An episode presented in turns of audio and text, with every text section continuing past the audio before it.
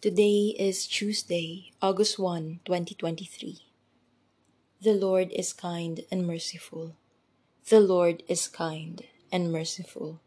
The Lord is kind and merciful. The first reading according to Exodus chapter 33, verse 7 to 11, chapter 34, verse 5 to 9, 28.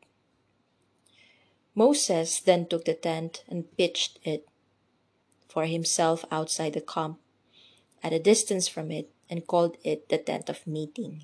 Whoever sought Yahweh would go out to the tent of meeting outside the camp. And when Moses went to the tent, all the people would stand, each one at the entrance to his tent, and keep looking towards Moses until he entered the tent. Now, as soon as Moses entered the tent, the pillar of cloud would come down and remain at the entrance to the tent.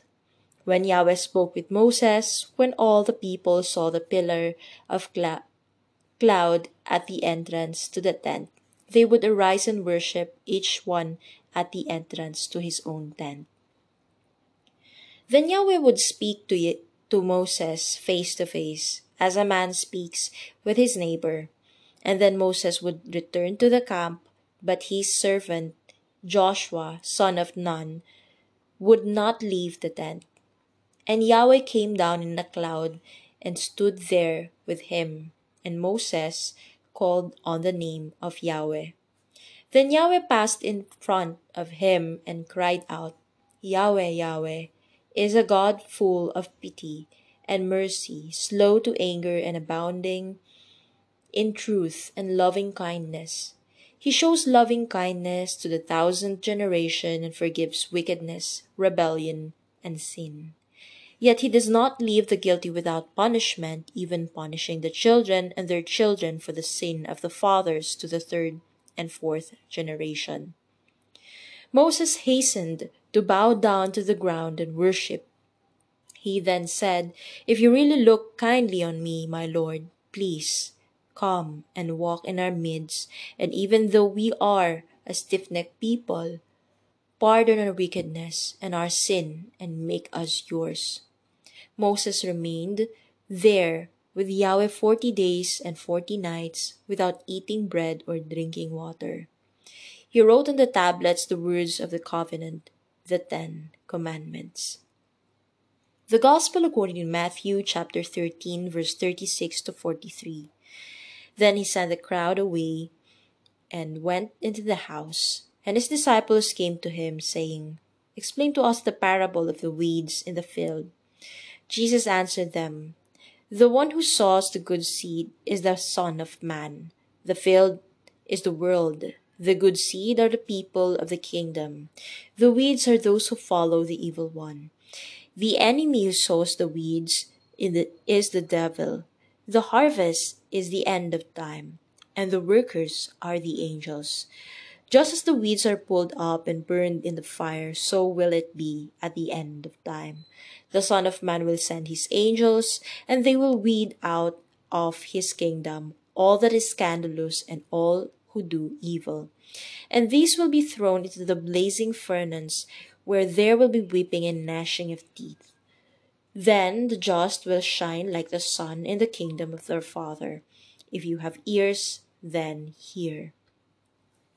In Jesus, God become became human. Moses, such a close relationship with God, Moses spent a great deal of time in the tent of meeting, conversing with God, learning his will, and interceding with the Lord on behalf of the people. Scripture even tells us that Moses spoke with God like a friend or neighbor.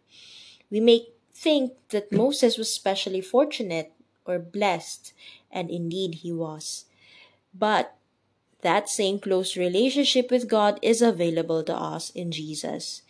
In Jesus, God became human being like us in all things but sin.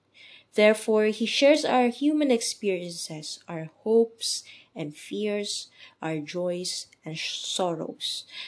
We can talk to Jesus like a friend, knowing that he will understand us, but we are not talking to a distant God in the same in some far off heaven.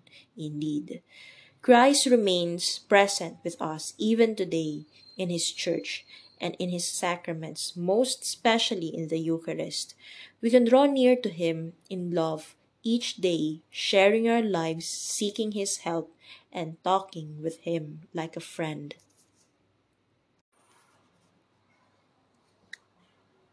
Family of God, fellow citizens. I didn't attend her memorial service because of the coronavirus regulations that limited the number of visitors to 30 people. But as I watched online, I thought of those around the world who were also giving thanks for what a vibrant, loving, and funny person Pamela was, including her family members in Malawi, where she was buried. She was one of many in our church in North London who came from a different country like me and whom I counted as a sister in Christ. After all, God's family transcends associations of tribe, race, and other divisions because we have the same Heavenly Father. In Christ, God brings us together. The Apostle Paul stressed our family connections when he wrote to the church at Ephesus. He was concerned over divisions between Jewish and Gentile believers, saying, You are no longer foreigners and strangers, but fellow citizens with God's people, and also members of his household. Built on the foundation of the apostles and prophets, with Christ Jesus himself as the chief cornerstone, Paul knew that God's people are joined together as a family, built together to become a dwelling in which God lives by his Spirit. No matter our differences, believers in Jesus can look to God to help us unite with each other. Through His Spirit, He'll not only smooth over our idiocracies, idiosyncrasies, but will help us work out our our deepest differences. What unites us, God the Father, Son, and Holy Spirit, is more than what divides us. Galatians chapter 3 verse 26 In Christ Jesus you are all children of God through faith. The beauty of adoption. The, two, the 2009 film The Blind Side depicts the true the the, two, the 2009 film The Blind Side depicts the true story of Michael Oher a homeless stranger. A family takes him in and helps him overcome learning difficulties and achieve excellence in American football. In one scene, the family talks with Michael about the possibility of adopting him after he'd been living with them for several months. In a sweet and tender reply, Michael exclaims that he thought he already was a part of the family. It's a beautiful moment just as adoption is a beautiful thing. Love is extended and full inclusion is offered as a family opens its arms to a new member. Adoption changes lives just as just as it profoundly changed Michael's life. In Jesus, believers are made children of God through faith in him. We uh, were adopted by God and become his sons and daughters. As God's adopted children, we receive the spirit of his Son we call God Father.